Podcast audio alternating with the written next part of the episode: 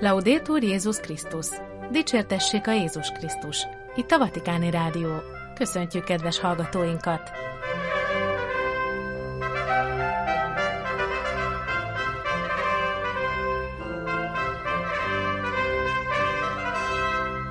A mikrofonnál a szerkesztő Gedő Ágnes. Csütörtöki adásunk témái. Ferenc pápa az Örményegyház színódusához. Építsünk Krisztusra, aki a sebeket megbocsátással és szeretettel gyógyítja. A pápa március ima szándéka. Napjaink mártírjaiért, Krisztus tanúságtevőjéért. A Szent Atya kivizsgálásra ment a Tiberis-szigeti Gemelli kórházba. A pápa köszöntései a szerdai audiencián. Ima a Szentföldért, Ukrajnáért, Burkina Fasoért és Haitiért. Templomtakarítás. Sajgó Balázs atya elmélkedése nagybőjt harmadik vasárnapjára.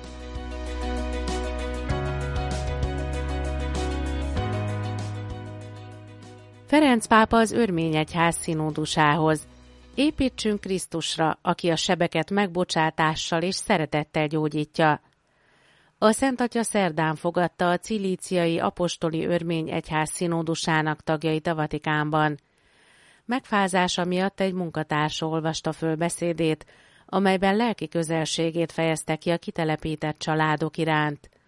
A pápa reméli, hogy a békekiáltás megérinti azok szívét, akik érzéketlenek a szegények szenvedése iránt. A püspökök legyenek hűségesek a rájuk bízott nyájhoz, ne hagyják magukra őket.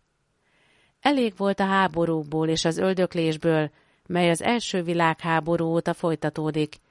Ez kellett volna, hogy legyen az utolsó háború, és az államok létrehozták a Nemzetek Társaságát, az ENSZ elődjét, azt gondolván, hogy ez elegendő ahhoz, hogy megőrizzék a béka ajándékát. Még azóta is hány és hány konfliktus és öldöklés történik, valamennyi tragikus és mind hiába való.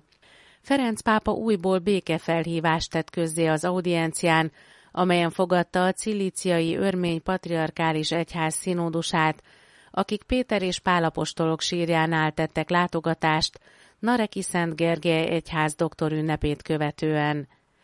Ferenc pápa beszédében, amelyet enyhe influenzája miatt munkatársa olvasott föl, kitért a hegyi Karabak térség konfliktusára is, főként a menekülő családokra. Mennyi háború, mennyi szenvedés! Visszhangozzuk mindannyian a béke kiáltását, hogy érintse meg mindenki szívét, különösen azokét, akik érzéketlenek a szegények és az alázatosak szenvedése iránt. Főként pedig imádkozzunk. Én imádkozom értetek és Örményországért. A pápa beszéde ezután a püspöki szolgálatra összpontosított, mivel a színódus egyik nagy felelőssége éppen az, hogy kiválassza a jövő egyházának pásztorait. Kérlek benneteket, hogy gondosan válasszátok ki őket, hogy odaadóan szolgálják a nyájat, hívek legyenek a lelkipásztori munkához, sose legyenek törtetők, buzdított a pápa, majd a püspök személyével kapcsolatban leszögezte.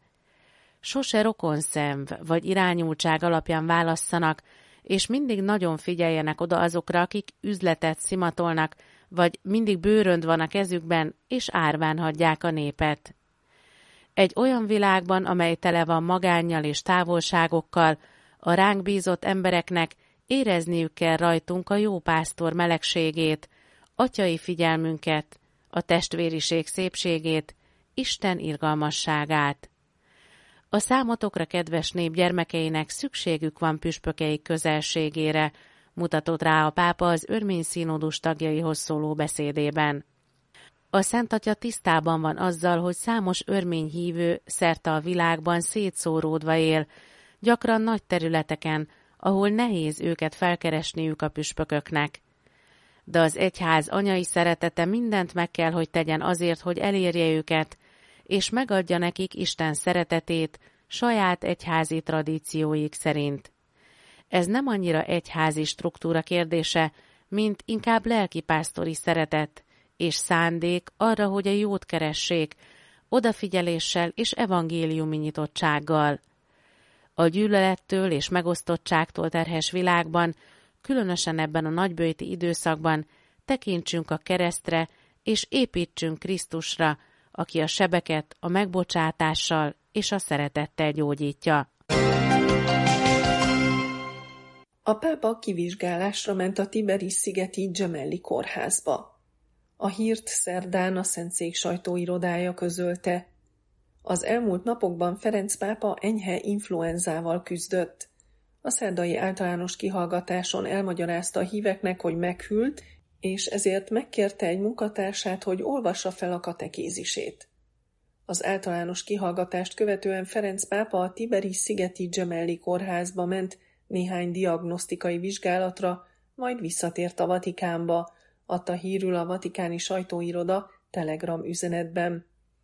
Mint ismeretes, a pápa influenzás volt az elmúlt napokban, ami miatt lemondott néhány tervezett audienciát. Szerda délelőtt az általános kihallgatás elején elmondta a hatodik pálteremben jelenlévő híveknek, hogy még egy kicsit meg van fázva, és ezért megkérte egy munkatársát, Filippo Ciampanelli prelátust, hogy olvassa fel a katekézisét. Közvetlenül az audiencia után ellenőrző vizsgálatra ment egy római kórházba, amely a Vatikán közelében található. A vatikáni sajtóiroda továbbá megerősítette, hogy március másodikán, szombaton délelőtt a pápa megtartja a tervezett magánaudienciát, fogadja a Németországi Szövetségi Köztársaság kancellárját, Olaf Scholzot a vatikáni apostoli palotában. A pápa köszöntései a szerdai audiencián ima a Szentföldért, Ukrajnáért, Burkina Fázóért és Haitiért. Ferenc pápa a szerdai általános kihallgatáson felidézte a gyalogsági aknák betiltásáról szóló egyezmény 25. évfordulóját. A taposó aknák még évek múltán is sújtják az ártatlan civileket, és különösen a gyermekeket. Köszönetet mondott azoknak, akik elkötelezettek az áldozatok megsegítése és az érintett területek megtisztítása iránt. Ez egy válasz arra a felhívásra, hogy legyünk béketeremtők. A pápa megemlékezett a Szentföldről és Ukrajnáról, valamint Burkina Fázóról, a brutális támadások helyszínéről, valamint Haitiról, ahol emberrablások és bűncselekmények történnek.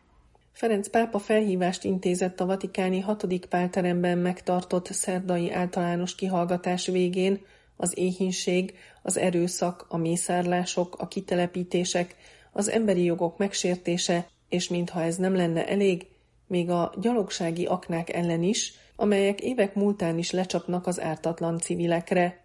Felszólalt ezekkel az alattomos eszközökkel szemben, amelyek a háborúk drámai következményeire és a polgári lakosság által elszenvedett ára emlékeztetnek.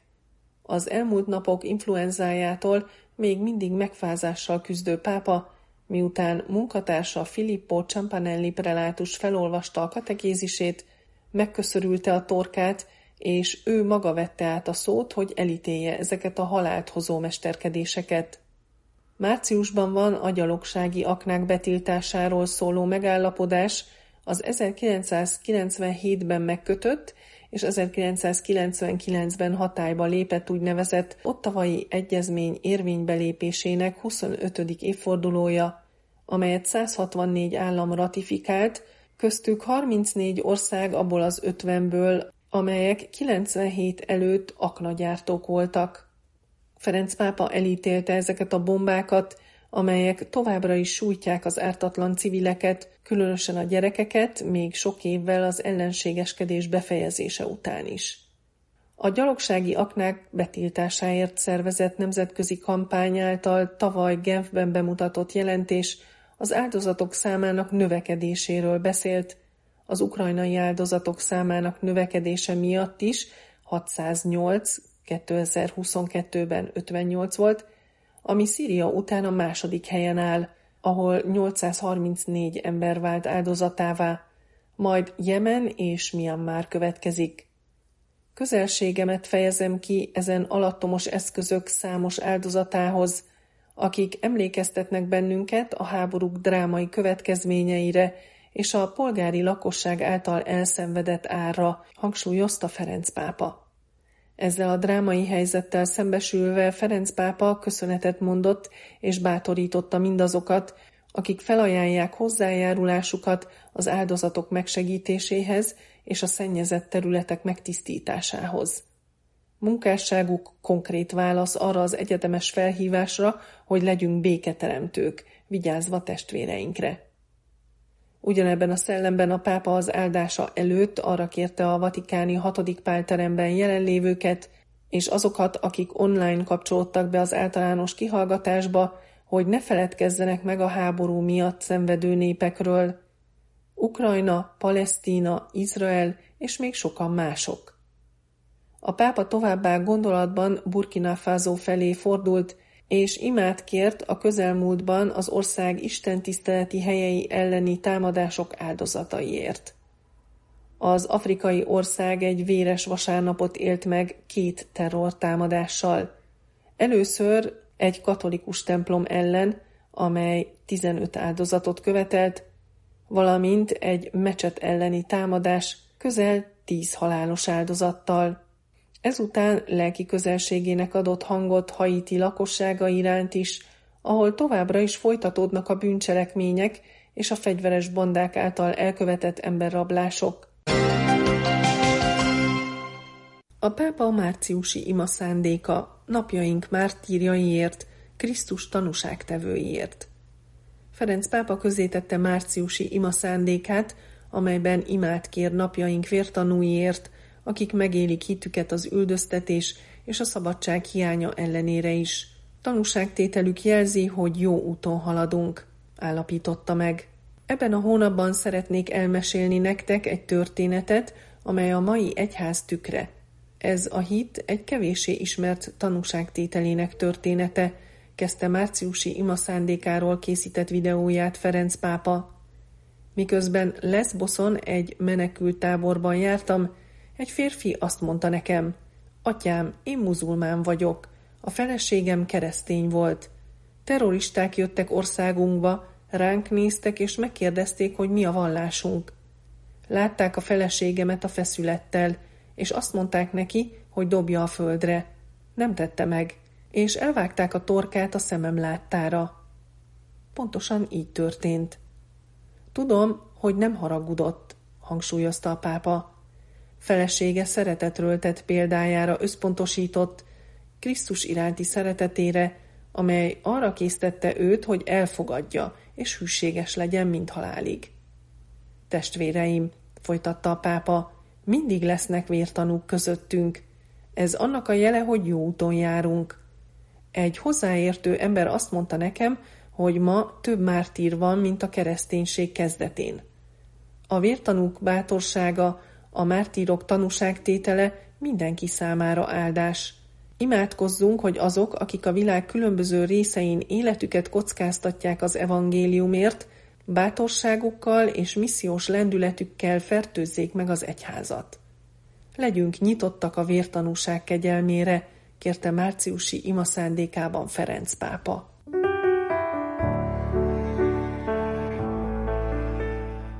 Templomtakarítás Hallgassák meg Sajgó Balázs atya elmélkedését Nagybőjt harmadik vasárnapjára.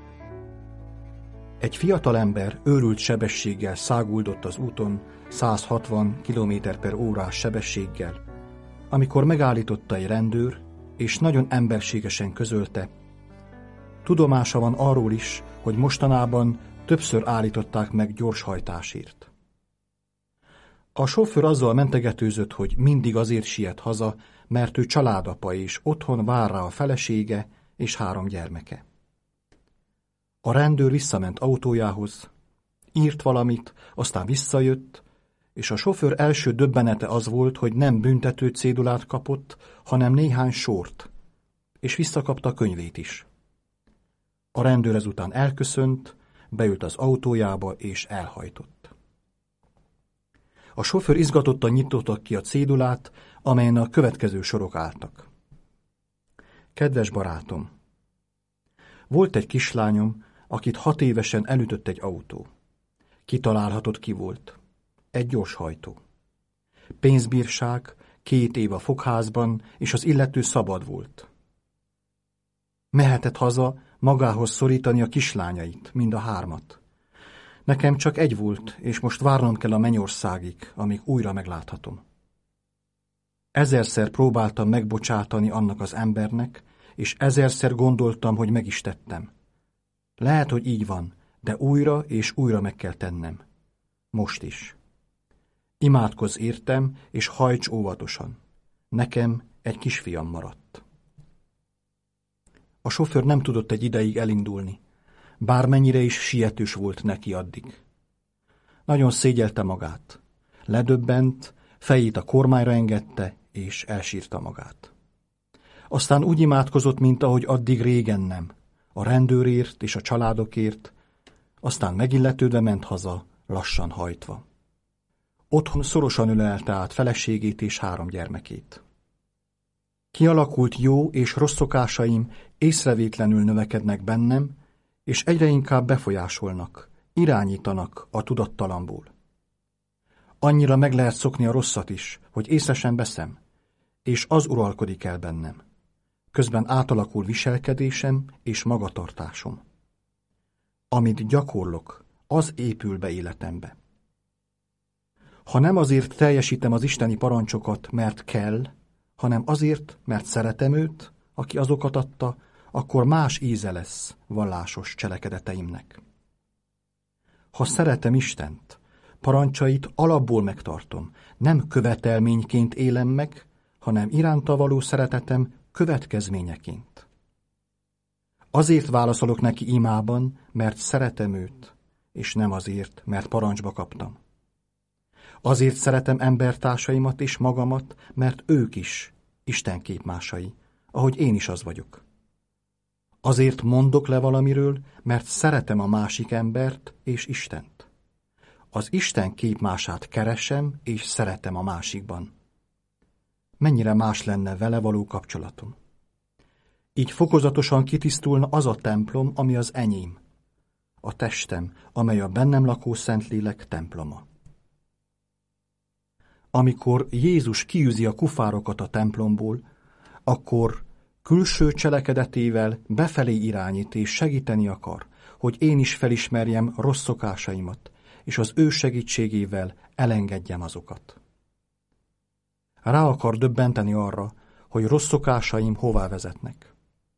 Isten házát, a bennem lakó Szentlélek templomát ne tegyen vásárcsarnokká, hanem szeretettel figyeljek magamra, külsőmre és belsőmre egyaránt. Figyeljek érzéseimre, szavaimra, mert amire sokat figyelek, az alakul ki bennem. Nagybőjt különösen is az önmagamban nézésre szeretné irányítani a figyelmet. Figyeljek többet befelé, s ha valami kellemetlen, akkor hagyjam, hogy Jézus kiűzze onnan mindazt, ami nem odavaló.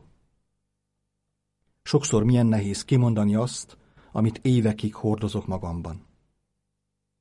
Egyszer egy férfi társaságban valaki a gyónás fölöslegességét hangsúlyozta, és évek óta nem is gyónt. Közben keményen elítélte azokat, akik gyónnak. Azokat nevezte a legbűnösebbeknek. És amikor egy bizonyos bűn szóba került, akkor egyik társának véletlenül szaladt ki a száján. Mindenki tudja, hogy etéren te vagy a legbűnösebb. Aki bizonyos hibákat sorozatosan elítél másokban, azzal neki baja van. Ne bízzam el magam, és ne is féljek elindulni, kimondani, néven nevezni, bevallani. Ha kimondom, azzal elindultam a szabadulás útján, és tisztult testem, a lélek temploma is. Templomtakarítás Sajgó Balázs atya elmélkedését hallották Nagybőjt harmadik vasárnapjára. Itt a Vatikáni Rádió, kedves hallgatóink, csütörtöki adásunk véget ért. Köszönjük figyelmüket! Búcsúzik a szerkesztő Gedő Ágnes. Dicsértessék a Jézus Krisztus! Laudétur Jézus Krisztus!